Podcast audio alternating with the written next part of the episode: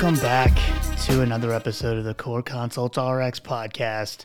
And we have a couple kind of unique things about this episode. Yeah. Number one, and this one's not really unique because we've done a bunch of them, but it's accredited. So we're going to have an accredited episode for you guys uh, who are free CE members. So you can get one hour of continuing ed just for listening to us babble on for an hour. Well, we haven't done this topic specifically. Yeah, no, we haven't. least. But we have done a lot of, uh, I said unique, but we've done a lot of continuing ed Oh, in general, so it's I not see. really unique. I but what is unique is we've always bragged about our limited number of episodes that we have had to go back and either redo or fix Edit, something. yeah, yeah. edit for any, yeah, it, it all. And so last week, when the tropical storm slash hurricane, depending on when it hit, you know, land where you were, uh, came through, Cole and I had postponed our recording until literally the night of the storm impending. as it was actually hitting. Yeah. Like the probably the most significant part of it was, probably while I was sitting here. Which luckily we're in South Carolina, so we didn't get No, too much. I barely nothing even like noticed it. nothing like Florida, but uh, yeah, it was hitting this hitting us right as we started, and we were just so uh, braggadocious about how That's the only way to say it. yeah, because we're like, you know, we're, we're, we're putting ourselves in danger. Not really. We're in my house. We're totally fine. I said this is how committed we are to our craft that we're exactly. recording in the middle of a hurricane. No regard for our own safety, and we're just here for you guys. And then at like 57 minutes of the hour, the power just flickers off and it destroys my audio and uh, the, the recording file. So here we go again. yes. Gout number two, Gout number two. which is, uh, we hadn't said it yet, but that's the topic today is gout. It is. which I haven't. Um, we were thinking that this is the third time that we've had to re-record something because of a technical difficulty. If there's anybody out there that knows whether that's correct or whether it's more, If you've known if we had to correct it. let us know. I can't remember what the second one was. The first one was our initial acne episode, Yeah. but I don't remember the second. Yeah. I don't either. But I I'm pretty sure you're right. There's there, this is the third time. It could have been when we did acne again years later. Yeah, it wouldn't surprise That would have been a bit ironic. Yeah, I think gout's going to be one of those. Uh, Yeah, infamous. yeah, episodes. infamous topics that we just never do again. Yeah. But uh, but yeah, we were all excited. Uh, we had a new drug approval. I mean, it's not a new drug, but a new uh, indication approval that went through, and we were in the hot off the press with that. Not anymore. Now we're super late to the party. The great thing is, since we are so unscripted, it's just going to be a totally different episode Mm-hmm. Right. than what you would have gotten. So likely it will be better, Well, maybe. Or, not, or a week later of sitting on this information that we haven't thought about since. Yeah. So maybe it'll be worse. also, we never like to tell jokes twice, so we Yeah. won't be repeating the jokes. Right. So these are going to be our secondary jokes, We write the jokes. and they're, and they're not going to be as funny. Yeah, could you imagine? I know. This is our best try at being funny. But, uh, but yeah, so it is an accredited episode. And so for those of you who are free CE members and have uh, unlimited membership and have access to all of their content, make sure that after you get done listening um, to the episode, you'll get a, a password that will be given at some point during the, the episode. And you'll use that, log into free CE, go to their learn section, and then click on podcasts and then look for this episode. Use that post activity password to access the multiple choice 10 question quiz. And then after you pass that with flying colors, you'll get your one hour CE credit for pharmacists and nurses. So big thanks to, to Free CE for continuing to work with us and um, make sure you guys check them out if you have not already. Great, great content and lots of good stuff to choose from. And uh, all of, you know, they can really fulfill all of your continuing education needs. But, and, and they've partnered with us for so long, it's, it's, uh, It's crazy. Crazy. Yeah, I know. That you'd think they would have upgraded by now, but luckily for us, they have not. So thanks to you, you guys who are already using them, and uh, thanks to them for continuing to work with us. So, gout. Yes. What are we going to start with gout, Cole, for the second time? All right, let's do a little bit of background. Yeah, I wish, I really wish that you guys could see how long we bragged about the fact that we were recording in the middle of a hurricane. yeah. Right. It Because it, would it would make all of this much more comical. It was. It's funny for us to look back, even though we wasted an exorbitant amount of time. Maybe it'll be funny after we've recorded again and we're done. Right, right. this. Not super funny today.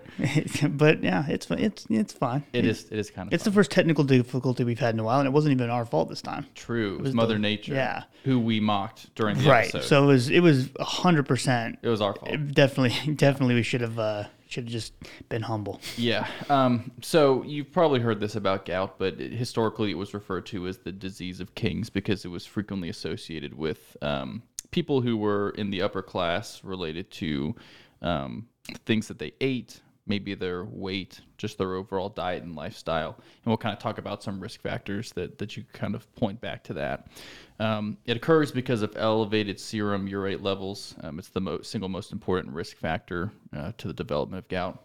There's a linear relationship between the risk of an attack of um, of acute gouty arthritis and then the elevated serum levels. And we'll talk later on about um, guidelines and and how important it is to, or whether it is important to um, treat to a specific goal uric acid level or not, and how there's some um, conflict there. Um, it affects men more often than women by about three times. Um, so female is definitely definitely a risk factor. I was going to ask you if anybody in your family had gout, but we did this whole thing last time, so Yeah. I can't do it again. We've established. No, I, I, I've been like, well, it's a good question. Cole. Yeah, no, we had this whole con, and it turns out, no, no, none of us. We can't we can't fake banter. It has to be natural. Yeah, yeah. So no no banter from the original episode will occur in this episode. The good thing is, is you you've realized though what you see is what you get with us. I know. it's it's definitely uh, off the you know a lot of it's off the dome, unfortunately. But uh, but yeah, so Cole mentioned uric acid. Um, that's kind of the the terminal step um, in the breakdown and degradation of purines, and you know purine rich foods being a, a big um, you know percentage of purine rich foods would include like meats, fish, um, different things like that, which is why you know is considered to be more of a upper class diet, um, you know, back in the day. But uh, uric acid as a whole is is just a waste product. There's not uh, any specific physiologic purpose that our bodies use it for, uh, at least in humans. Um, but it is a just a waste product. Um, the purines, um, you know, in which those uric acid is actually being produced and, and a byproduct of, um, they they're coming from three different sources. So we mentioned the dietary purines, and then also the conversion of tissue nucleic acids into purine nucleotides, and then de novo synthesis of purine bases as well.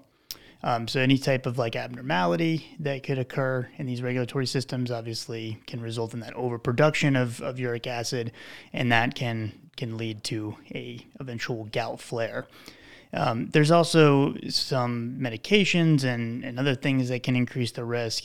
Um, some drug induced um, medication or some drug induced uh, decreases in uric acid clearance. So medications that can then reduce your ability, your kidney's ability to, to um, clear that uric acid uh, include certain diuretics. We know thiazides and loops um, will increase serum uric acid levels when you first start on those. Um, and then cyclosporin and Tacro are two other um, commonly seen meds that can uh, decrease uric acid clearance and raise serum levels. And then um, low dose salicylates, and then pretty much uh, some of our other obscure meds like our TB medications like ethambutol. Um, ethanol actually can incre- uh, decrease the uric acid clearance. Levodopa is another one as well. Um, salt restriction, not really a medication, but um, salt restriction can also uh, result in decreased uric acid clearance. And then obviously there's certain genetic predispositions. We, we have these um, different transporters that are eh, you know important for regulating the renal and gut uric acid clearance. And if there's a, a variant in those genes that encode for those trans, uh, transporters, that can obviously lead to a decrease in that uric acid clearance as well. Right. Um, gout of the foot uh, is frequently um, complained of, even though it can happen in, in multiple joints. Um, podagra would be gout of the foot, especially the big toe. It's the initial manifestation in about half of cases, and eventually involved in about ninety percent of cases. So you'll you'll frequently have it in the foot, um, but it can occur in the ankle, wrist, finger joints, knee. Um, pseudo gout, which we'll talk about at the end, can occur in other large joints as well. Um, I'd encourage you to look at a picture of um, some severe gout um, uh, tophi that you can find online. It's a bit disturbing, but Yeah. Well, well, we were gonna put a picture of it on here, but for those of you with the the uh, YouTube, to watch the YouTube version, we're trying not to get ripped off YouTube. right. Um, so as far as what is an elevated um, serum uric, uric acid level, serum urate level, um, it's generally defined as being above 6.8 milligrams per deciliter.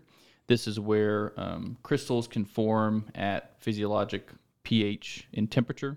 Um, so in normal circumstances, above this level, they can form crystals, which is what's going to cause the pain um, uh, with gout. Gout flares occur due to uh, an acute inflammatory response to the crystal deposits. Um, they release stimulate the release of humoral and cellular inflammatory mediators, um, but generally the flares are self-limited. So um, we're gonna um, treat symptoms and wait for it to um, subside. But there's also some uh, medications we can use to decrease the inflammatory response, which we want to do as well to prevent it from being so severe. Um, and I mentioned tophi, which um, may definitely be present in advanced gout. Um, large uh, deposits of the crystals that can be jarring to look at. But it's a very, I mean, it's an extremely painful situation. People have described just the the movement of a bed sheet over your toe can cause excruciating pain. So it's definitely debilitating when an when an attack is happening. And uh, you know what? YouTube won't take us off for this. So, so uh, for those of you watching the video version, um, here we go. Hey, there's some tophi coming off of the, the large toe. It's distressing. It is. It looks very painful. If YouTube asks, we'll tell them it was a bee sting.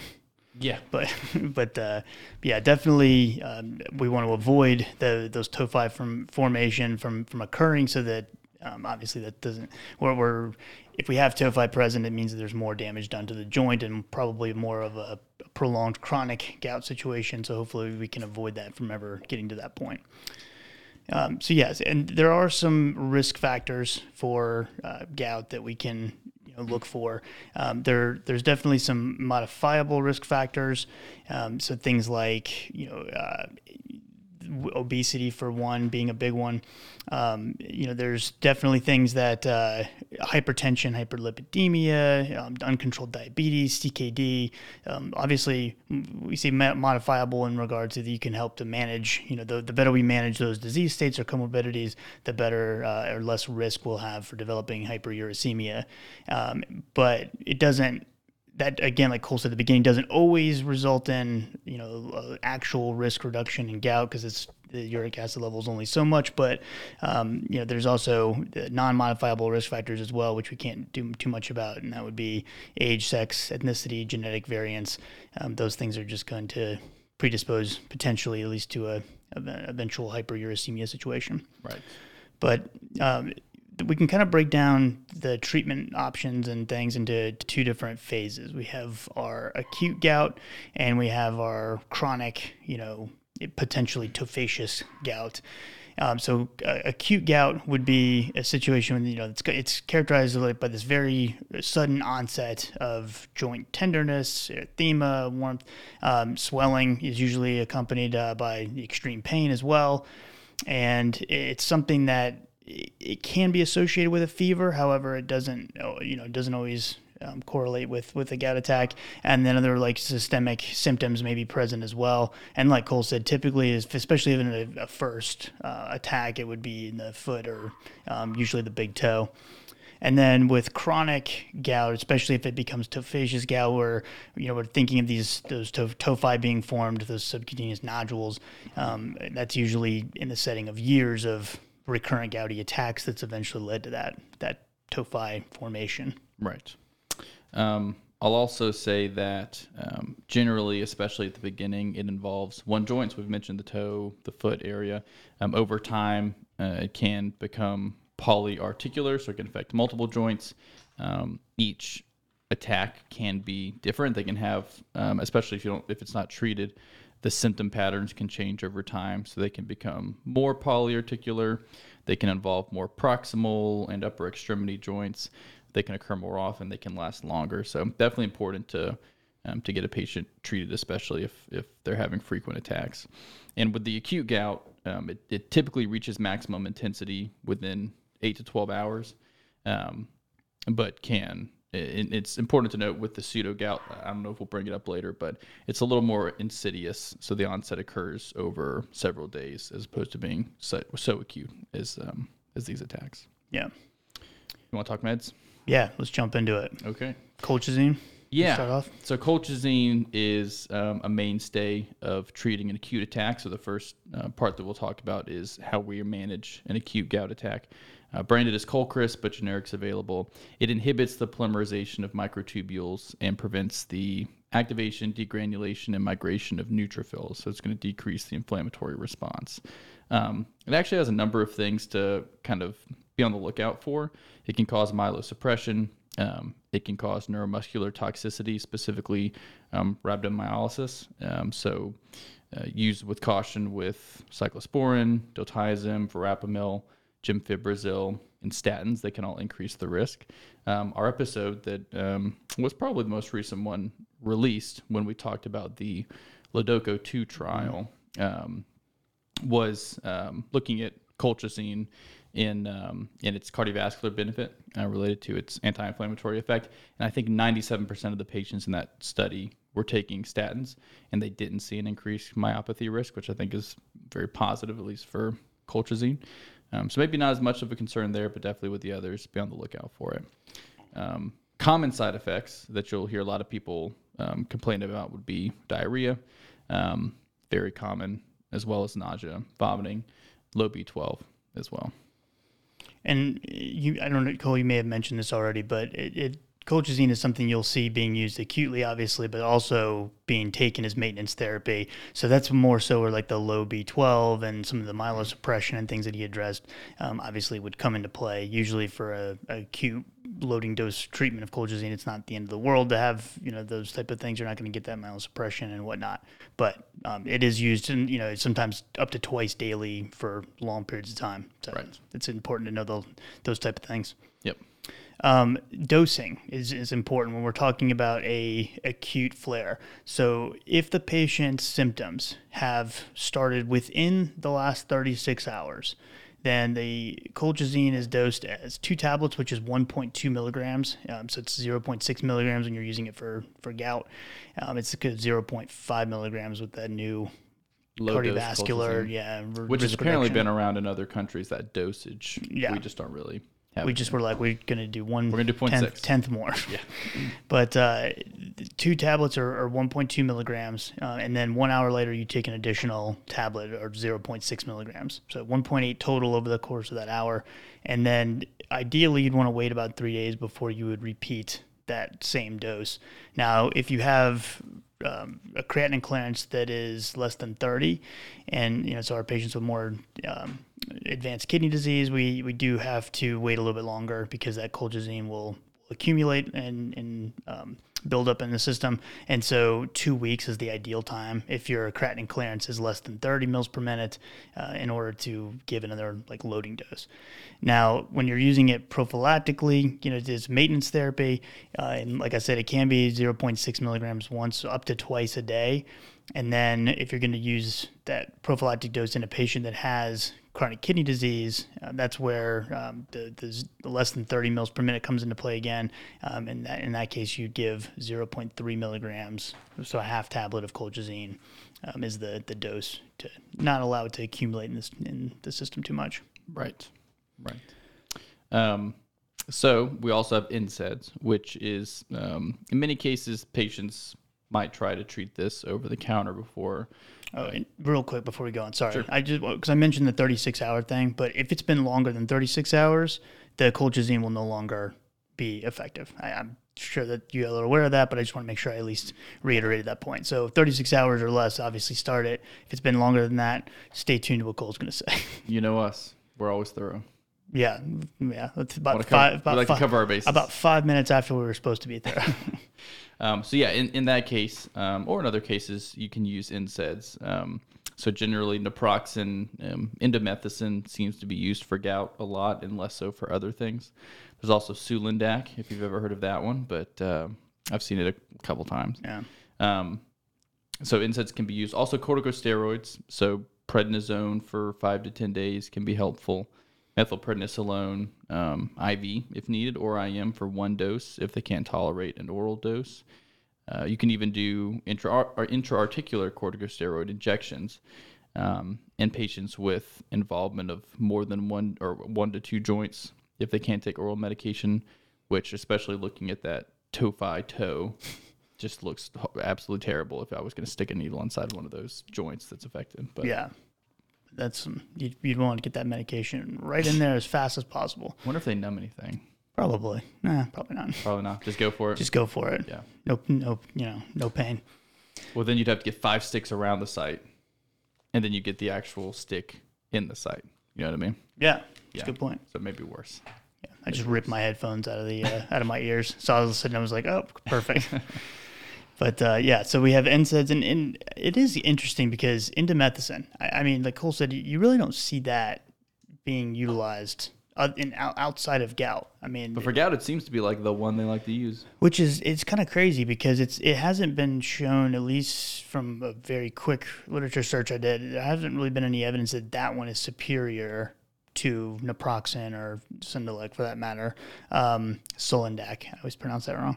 But indomethacin too. The other thing I feel like that it doesn't get talked about very much is it it can have some CNS activity. And so they the thought is it can cause some like confusion or headaches and maybe even like some like aggressive type behavior in some patients isn't it? Interesting. some agitation. And so in that regard, I feel like it would, and it's more COX1 selective. So you'd have to worry more about the GI issues, more about the kidney problems.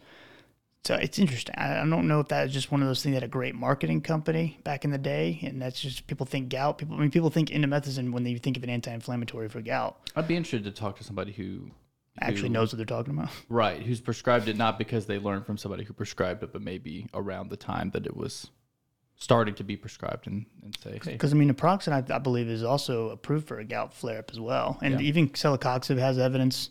Yeah. So I think really what it would come down to for me personally would be if they have cardiovascular risk reduction, you know, cardiovascular risk on top of gout, I'd want to go naproxen.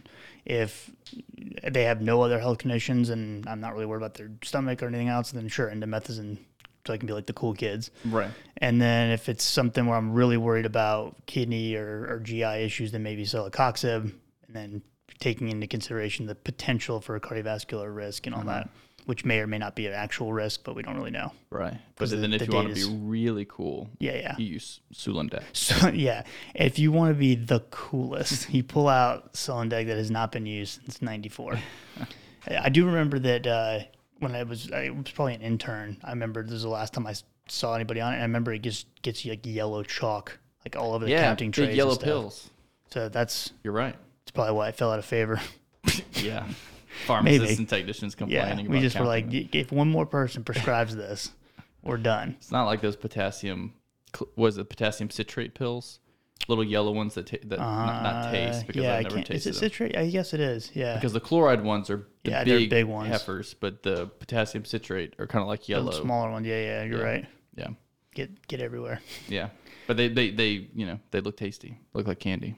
which is always what you want in medicine. Yeah. But uh, did you talk already about if the patient's having severe attacks? No. Or, um, do you, as far as you know, a patient who is having you know multiple joints that are being affected by the gout flare.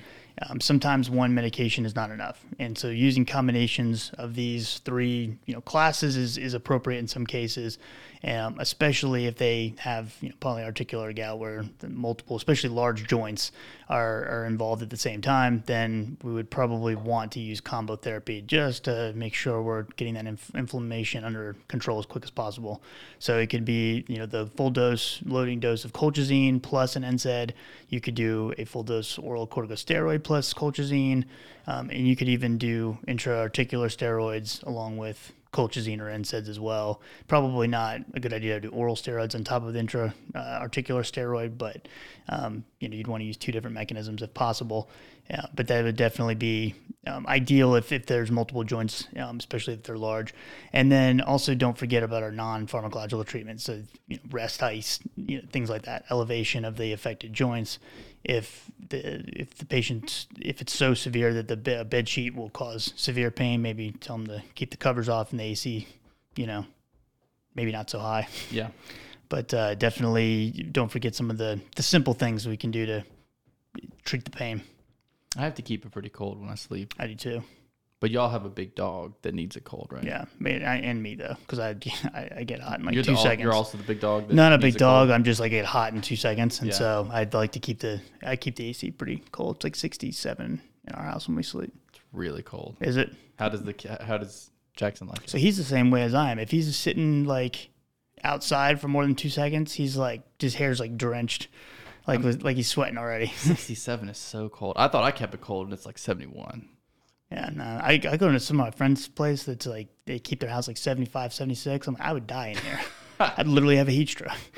I- I'm sitting there just so uncomfortable. I mean, it's 71 at night. I guess it's like 73, 74 during the day. I go, it's a. Do you want to? Do you want to use the econo uh, like setting on my thermostat? No, 68. 68. 68. Nothing never else. touch it. It's literally like heat index of 115, and Mike still has it on 68. Wh- What's great is we don't have to use the heat. The, we don't really ever run the heat in winter. Ah, because you just So like it cold. yeah, I like it cold. So like, I'll, I'll wake up. It's like 50 degrees in the house. I'm like, yes. I mean, how does your my air conditioning can't even keep it down to like 72 during how hot it's been the last couple months? Mm-hmm. Conditioning has no problems. Uh, no, it'll it'll get up there a little bit. Where I can tell it runs all day long trying Yeah. to keep up. But I just go, you know what? Keep on trucking. Keep on trucking. do do do your job. You have one job to do, and that's not make me sweat. If you die, we will replace we you will replace you with a better unit. immediately. Um, okay, so just to sum up, um, really quick, mild to moderate pain. If it's within 36 hours, we're thinking colchicine. Otherwise, NSAIDs or possibly systemic or intraarticular corticosteroids. Um, or really, we'd probably reserve the intraarticular for more severe pain or multiple joints. If it works, then counsel on lifestyle changes to prevent recurrent attacks. If it's inadequate or if there's a severe case, we can combine colchicine with an NSAID or an oral corticosteroid or NSAID plus the injections um, and all those sorts of things. Um, if that's not working, just switch to something different. If it's um, successful, then counsel on follow up. But if it's not successful, then we might want to consider Back to the drawing board. back to the drawing board, or we can consider the kind of um, not newer injectable therapy, but the therapy that has gotten a new approval for acute gout. Right. Right. Yeah. Amazing segue. Yes. Thank you. I thought so. That's good. Do you want to uh, go through the the new med or? Yeah. Um, so the medication is canakinumab. Um, it's branded as Ilaris, and it's been around for a while.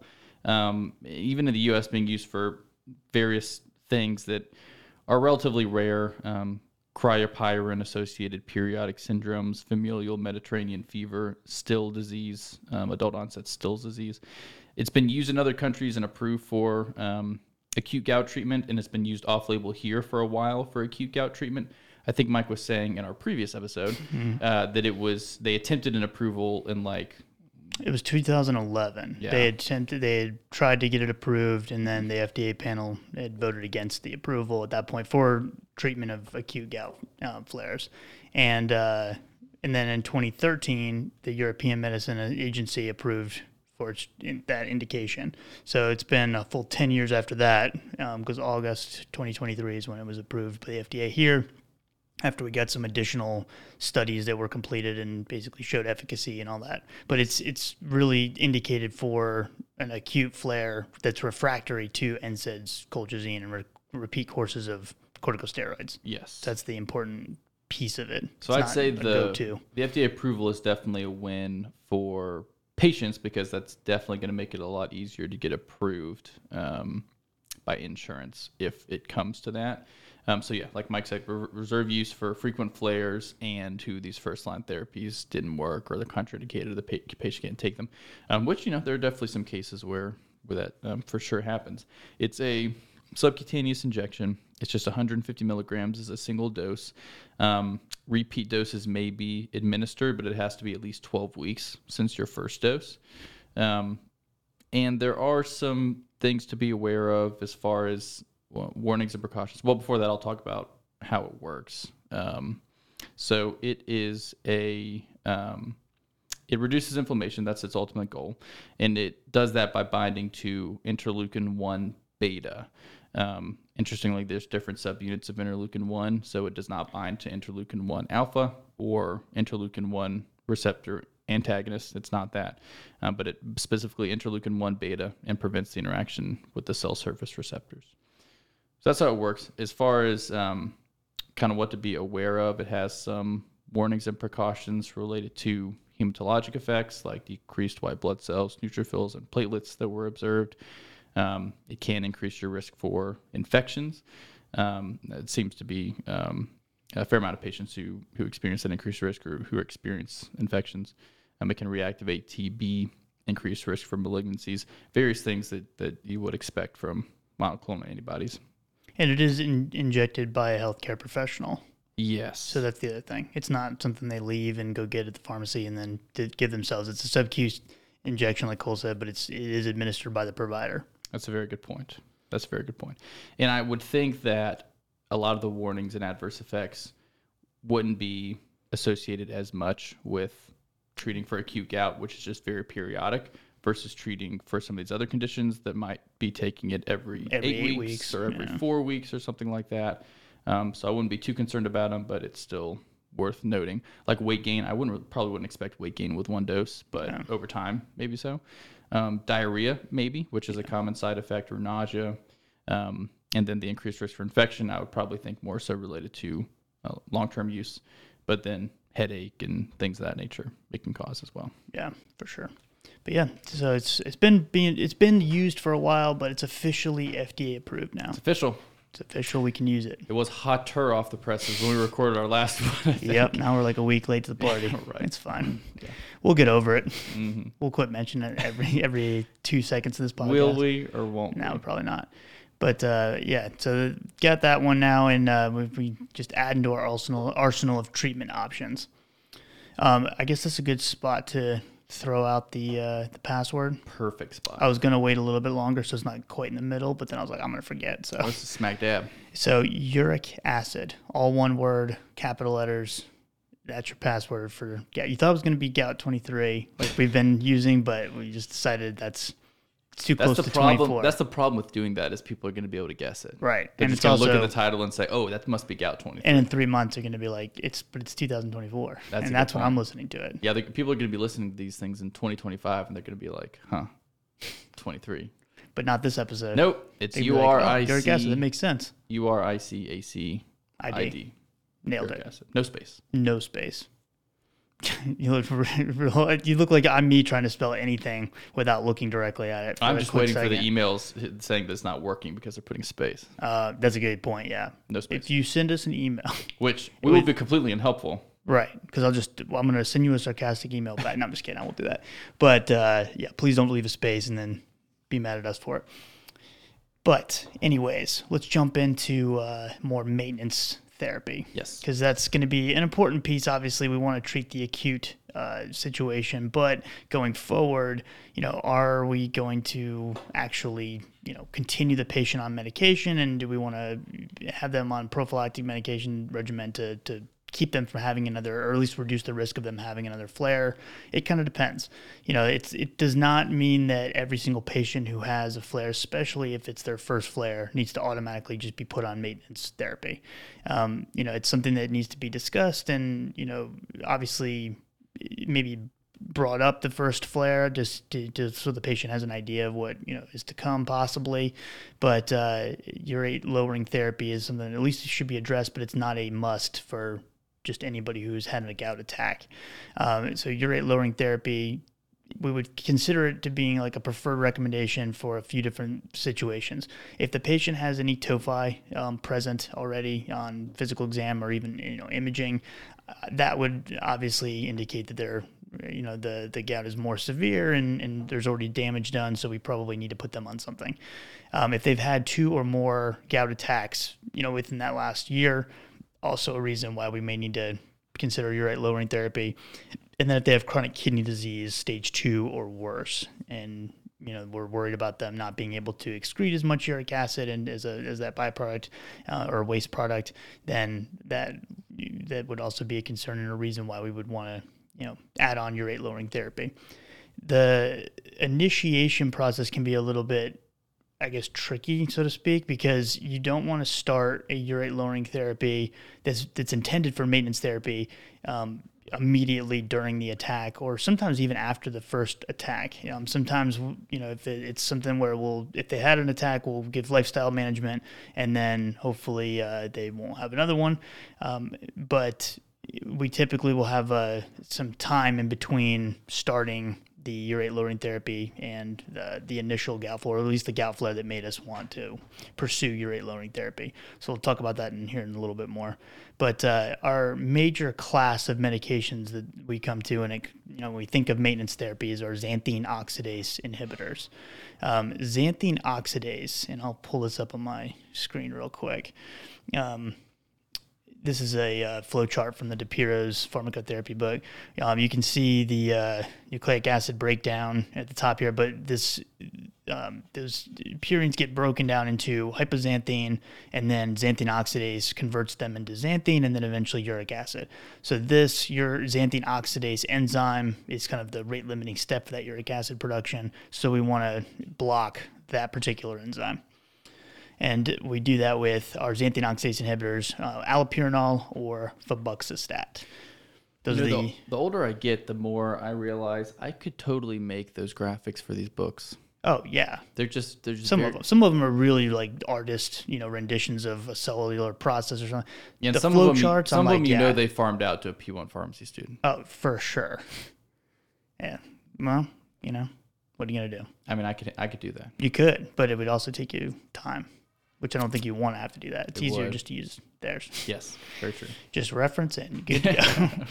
but uh, yeah, allopurinol, febuxostat are the two options in this class, and like I said, they're blocking the conversion of hypoxanthine into xanthine and eventually uric acid by blocking that enzyme. There are some considerations and uh, things to maybe cons- maybe uh, a bigger consideration, I would say, than I once thought of. But there have been documented hypersensitivity reactions um, to allopurinol, especially is the one that I, you know I've actually seen now in, in person, um, because you can actually do HLA-B 5801 allele testing prior to use of allopurinol to see if the patient would be a higher likelihood of experiencing hypersensitivity reaction, um, and that's specifically uh, more prevalent in patients of Asian descent. But I've always kind of like chalked that up to a textbook, you know, type of thing. Like no one actually checks that. Um, but I have actually seen now a, a, a case of hypersensitivity after a patient started allopurinol. Is that recent? Um, it was probably within the last year. Um, so it was, yeah, it was, it was first time they'd ever gotten it. Didn't think it, and ended up in the hospital with How did it present?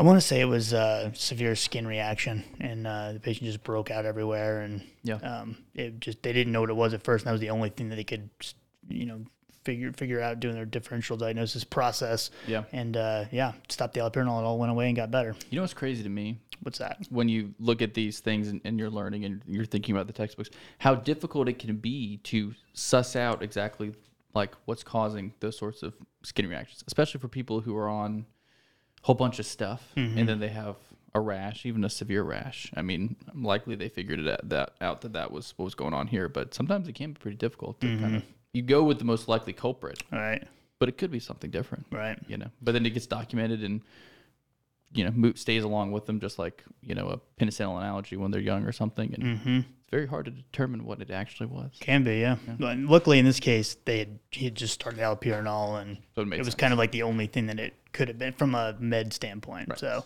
the person got lucky there, and they were able to identify it quickly. But yeah, so it, it may be uh, a, a good idea if you have if the patient that's got the resources and um, you know the insurance covers it and all that, then maybe getting that genetic testing just to be on the safe side.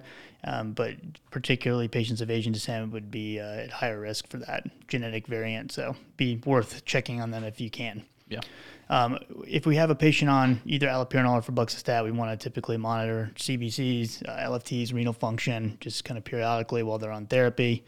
Um, the the doses are pretty um, pretty different between the two agents. Uh, allopurinol is usually a starting dose of around 100 milligrams, and then it's titrated up slowly to a max of 800 milligrams. you know, which I can say, at least in my experience, I, I can't think of any person that's that I've ever seen on that high of a dose of you. No. And uh, yeah, I feel like a lot of people forget that that's the actual. I think the most I've ever seen is 400 milligrams. Yeah, I mean, I, I can only imagine the only people who would be on that would be somebody who's following the guideline that says they need to be at a certain uric acid, Uric acid level, level. and they're trying to push it down. Yeah, yeah. Or their gout flares just keep happening. Oh, they just keep happening. But yeah, there's some other ways we can we can do that without continuing to go up on the dose. There's some augmentation options and things. But don't forget that there is a max dose of 800 milligrams because sometimes we're too quick to augment when we can just keep them on the same med and increase the dose.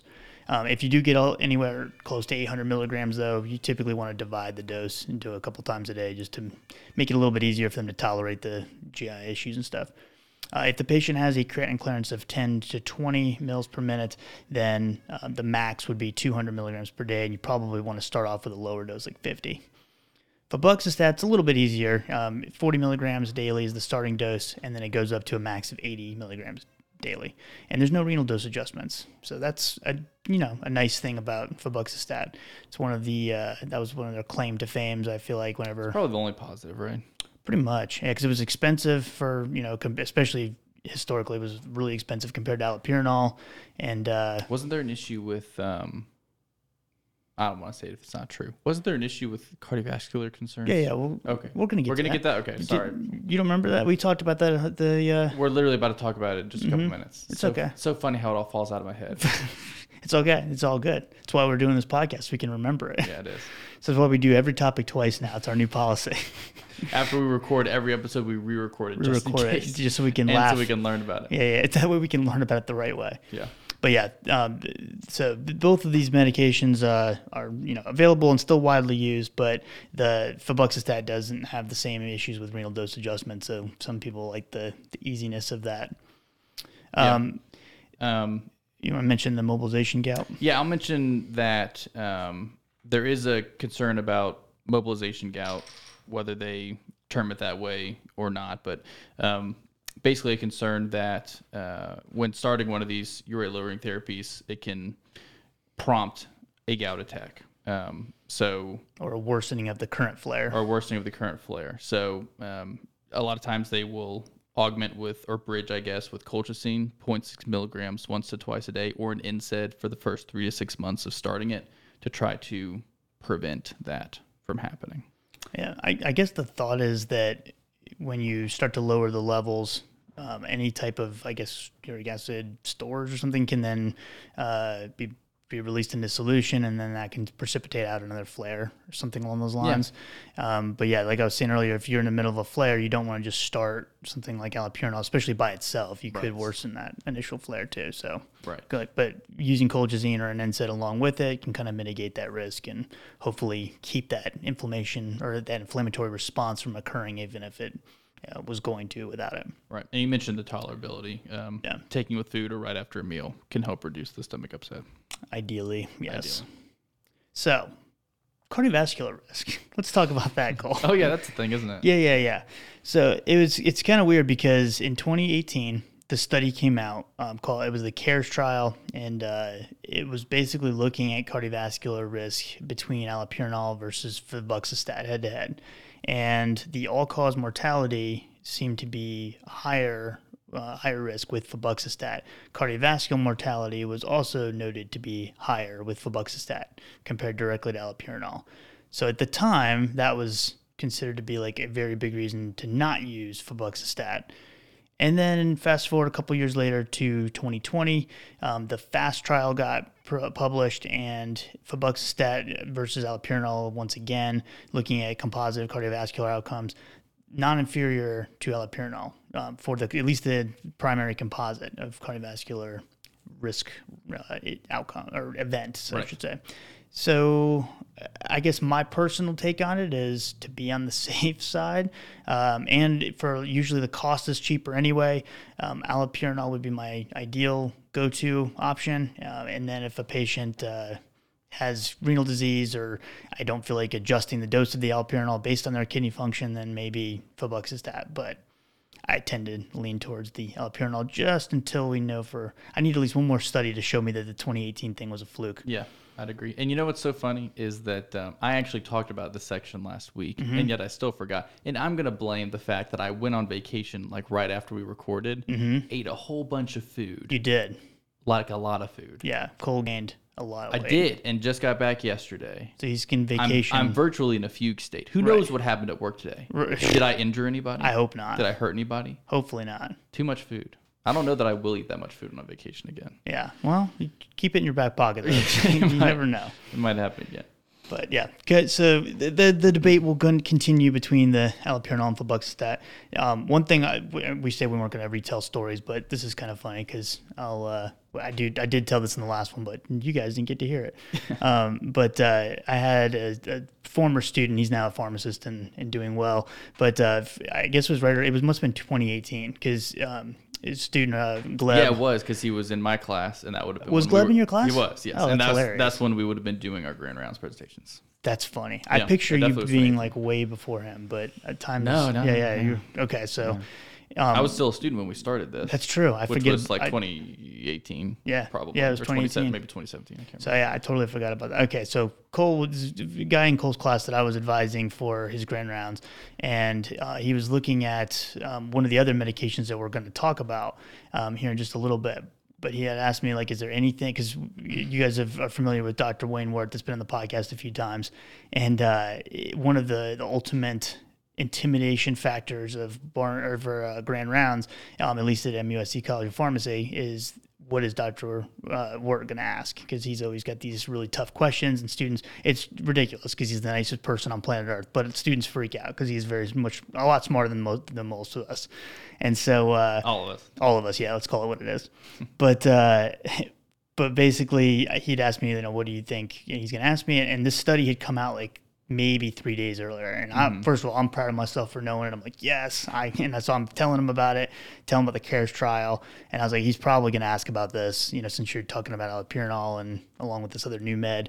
And uh, sure enough, he he asked that question. First thing out of his mouth is, "Did you happen to see the study was published a few days ago?" And I'm like, "Yes, I nailed." and I'm thinking he's Gleb's just gonna go through this and like just act like it was eh, no Be big deal, yeah. it. And he, as soon as he asked the question, he just like lights up and he's like, "Aha!" He goes, "Well." Dr. Corvino told me you were going to ask that. and so, yes, I do have the answer. And I did read I was like, no, Glad that's not what you're supposed to do. you're supposed to just take it like, you, of course, you knew that. You're supposed to drop the info, and then drop the mic. Right, and just be like, next question. Give me some more Dr. Weart. it was he. The Dr. Work cracked up. He's, he's like, you're not supposed to tell me that. so yeah, shout out to Gleb. He's a good good guy. Well, you got to take. You got to make use of your advisors for this. I guess you know?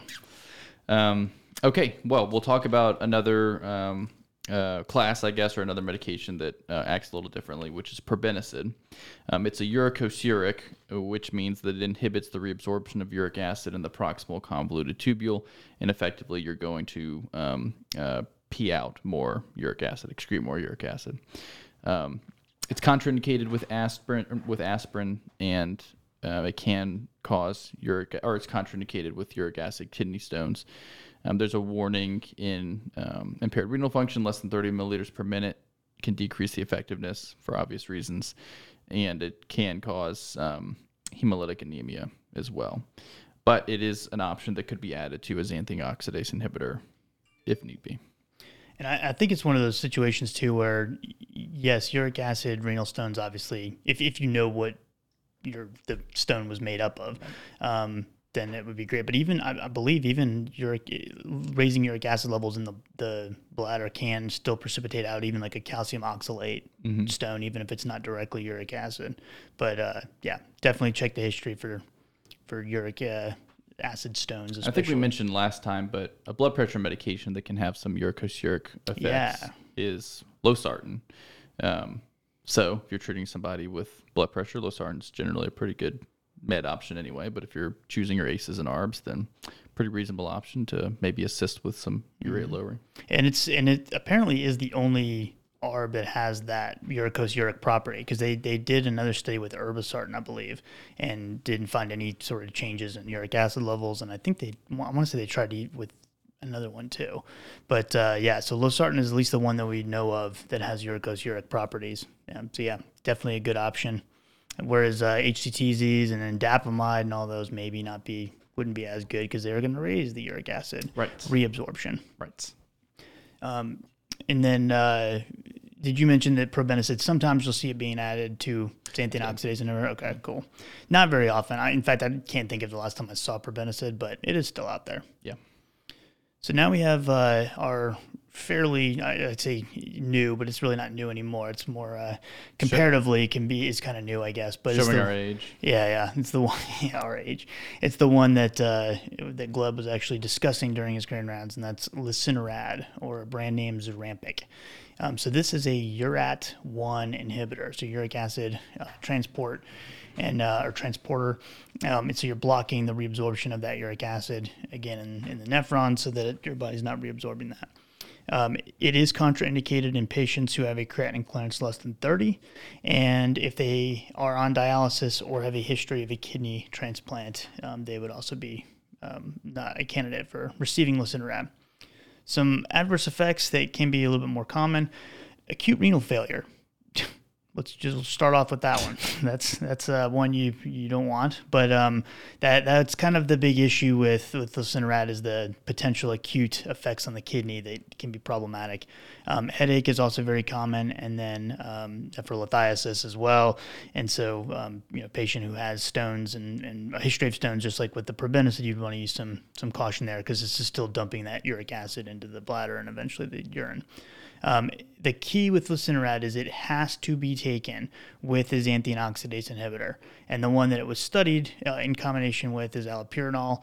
And so the patient has to be on at least 300 milligrams of allopurinol before they can even be considered for Lesinurad. If not, the uh, risk of an AKI goes way up and um, you know, is, is it's a straight contraindication. So if you give that to somebody, it's could Not- be a nice correct. a nice lawsuit. Yeah. Um, so make sure they're on at least 300 milligrams of allopurinol. Uh, it does need to be something where the patient stays hydrated. So taking it in the morning with food and water is ideal, uh, but obviously staying hydrated reduces the risk of that renal injury.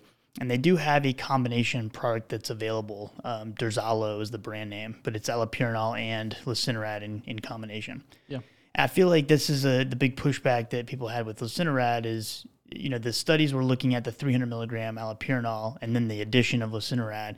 Well, it's like, well, why did we have to add this other more expensive medication? What about increasing Pushing the dose of the allopurinol allopurinol? Mm-hmm. And that's where I I was first like looking when I was looking at this drug for the first time, you know, back in 2018 or whatever. I'm like, well. 800 milligrams, and we're not even close to that before we're adding this, and it's causing AKIs and all kinds of stuff. It, it Yep. just didn't make a lot of sense. So I, and I feel like the the market has kind of spoken the same, has agreed with that because I can't think of ever seeing this one prescribed. Have you or seen anybody actually on it? No. Yeah, it's And if there's one thing we like to do, it's make sense. right. We're all about that. Yes.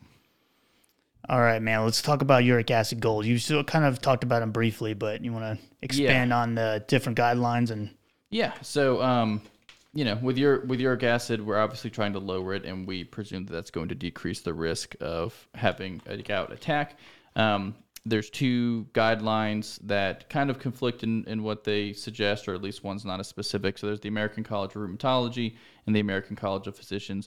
The American College of Physicians does not make recommendations for goal uric acid levels because they say there's insufficient evidence. Doesn't mean that they don't think that you need to lower uric acid levels. It doesn't even mean that they don't think that a lower uric acid level lowers your risk. It just means that they don't think there's strong enough evidence to say if you get this uric acid level less than six, then there's going to be a clinic, clinical meaningful, clinically meaningful decrease in gout attacks or whatever. Um, so the College of Rheumatology says for most patients, we want to titrate our urate lowering therapy to a target serum uric acid level less than six. Um, some patients might need less than five to control symptoms, and they recommend monitoring uric acid levels every two to five weeks while you're up titrating the urate lowering therapy. And then once you reach the goal, do it every six months. So definitely a more specific recommendation, but that's kind of the two big ones in America. Yeah, I feel like the the American College of Physicians tends to be a little bit more relaxed with some of their goals and More blase fair. yeah, yeah, got their guidelines in general. I think they like to leave it up to clinical decision making. Yeah. know? that's kind of their thing. no, I get if, it. if things are if things are like not black and white. yeah, yeah, very clear that you know there's an advantage to one strategy over the other. Right. But uh, but yeah, so the I, I would say that, you know it's really clinician specific and also patient specific. You know, just because the data is not crystal clear on whether or not checking uric acid levels is going to improve outcomes, if the patient if has peace of mind by knowing that their uric acid level is Yeah. lower, why, why not? not gonna hurt anything. Yeah, yeah, especially if the insurance is going to pay for the lab and all that. I so mean, maybe it's like uh, from a population health standpoint, they don't want to recommend everybody Right. always get their uric acid levels monitored. Doesn't mean it can't benefit um, a lot of people. Yeah, That- or- yeah. For people who want that, you know. Definitely, uh, I, I mean, would. Yeah, I would too. I've and I've talked to some people that have gout that uh, are like, I'm, I don't care what the guidelines say. I'm checking my, I'm going to get my levels checked because Yeah. it gives them peace of mind. So, Yeah. just, uh, but no, there is two conflicting sets of guidelines out there. Um, we already mentioned uh, some of the other medications like the hypertension options and things, um, you know, the losartan, uh, and then avoiding thiazide or thiazide likes. So, uh, you know, there's there's not a whole lot of options out there for the management of gout. Um, if if what we've already talked about, um, you know, the other alternative to you know, Lesinurad or some of these other add-ons to allopurinol um, would be something like colchicine daily. That's we've mentioned that a couple times, but colchicine uh, once daily up to up to twice daily is kind of like the max dose for maintenance therapy, and at that point you're making sure that the the the inflammation never starts to begin with if, in, in, to cause the initial gout flare. So the colchicine's uh, working alongside the allopurinol from a, obviously a different mechanism. But I, I, I would say, at least in my experience, that's probably the combo that I see much more widely used than any of the others we mentioned. Right. I did have a febuxostat the other day for the first time though. Yeah. In a while, I was like, hey, that drug does people still get People it. still take it. Somebody prescribes it. But let's you want to finish up with the quick thing on pseudo gout. Yeah, really briefly, we'll mention pseudo gout, which is an interesting phenomenon of something that, as you would think, looks like gout, but isn't actually the same as gout because they are calcium pyrophosphate, calcium pyrophosphate dihydrate um, deposits, CPPD. I'll just call it that. Um, it's a disease of those deposits called pseudogout. It's due to the CPPD crystals mm, depositing into the articular tissues and causing very similar um, symptoms to gout. It can range from no symptoms to acute um, synovitis with cartilage calcifications.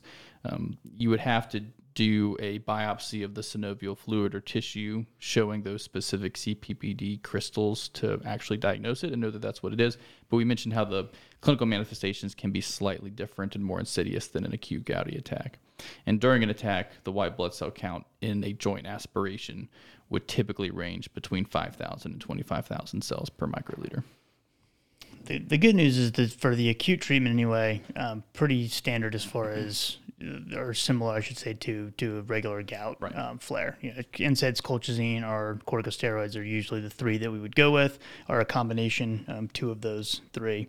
Uh, the if those are not uh, working or there's contraindications or what have you, then uh, adrenal corticotropic hormone or ACTH uh, injections can also be given if uh, the patient has confirmed pseudogout. And then for more like long-term maintenance therapies, you may see some of the DMARDs like methotrexate or hydroxychloroquine, um, possibly even surgery being used to as maintenance. But um, definitely a, a different um, disease than regular standard gout, like we think. Right. I, I had a, a patient a couple weeks ago now. I, I told this in the last time, but, I'm going to repeat it anyway because I think it's funny. It's funny that we have to caveat that because Yeah, you 'cause are the no- only people yeah, who know it. We I I. I wasn't going to say anything. Yeah, but I have to be honest. we gotta be, we gotta be I'm honest with be. I'm gonna feel like a liar if I don't. like this never told this before. No, but a, a patient I was going through his meds. And this was the first time I had, had met with him, and he's he had some other issue going on. And he was like, yeah. And then besides all of that, he goes, then I, I think I have what I assume is gout, and then I find out I have fake gout. that's what he was calling pseudo. He referred to it as fake gout the entire appointment. It was hilarious. cracking me up. But I was like, yeah, well, he's like, you know, it's not even uric acid that's causing it. It's something else. I was like, yeah, that's true. Pretty knowledgeable. But yeah, um, he has fake out. So there you have it, folks. Um, there's our episode uh, redo for the third time. And now there's a third long lost episode out there that you will never ever hear. Right. Unfortunately, well, you wouldn't be able to hear it because we, we can't hear it either because the audio got ruined. But uh, it's just out there in the universe somewhere.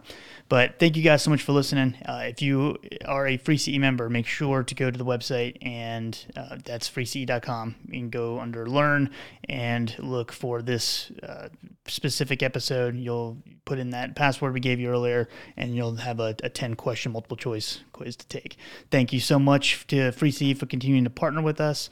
And um, also want to mention that um, we had our uh, guest uh, on the, the show last time, Dr. Alex Poppen, um, high powered medicine author. Uh, he wrote that book on it's the, it's in its second edition now, and he's, his book is a, basically a summary of various landmark clinical trials with you know breakdowns of some of the stats and the the outcomes they were looking at, inclusion criteria, and all the good stuff you need. Very, very good resource. Um, so make sure you check that out. I'll have his uh, link in the show notes as well. Um, longtime friend of the podcast, sponsor of the podcast, Pyrls. Um, make sure you go pyrls.com slash core to check out the, the, the, free version of the app.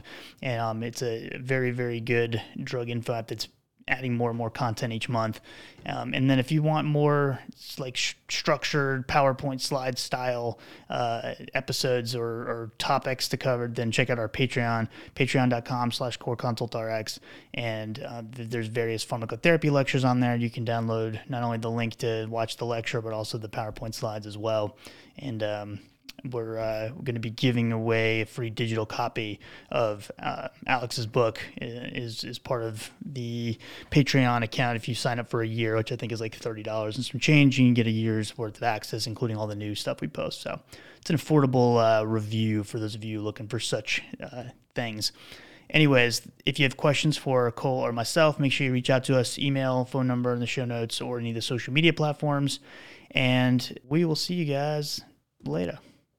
Have a good night.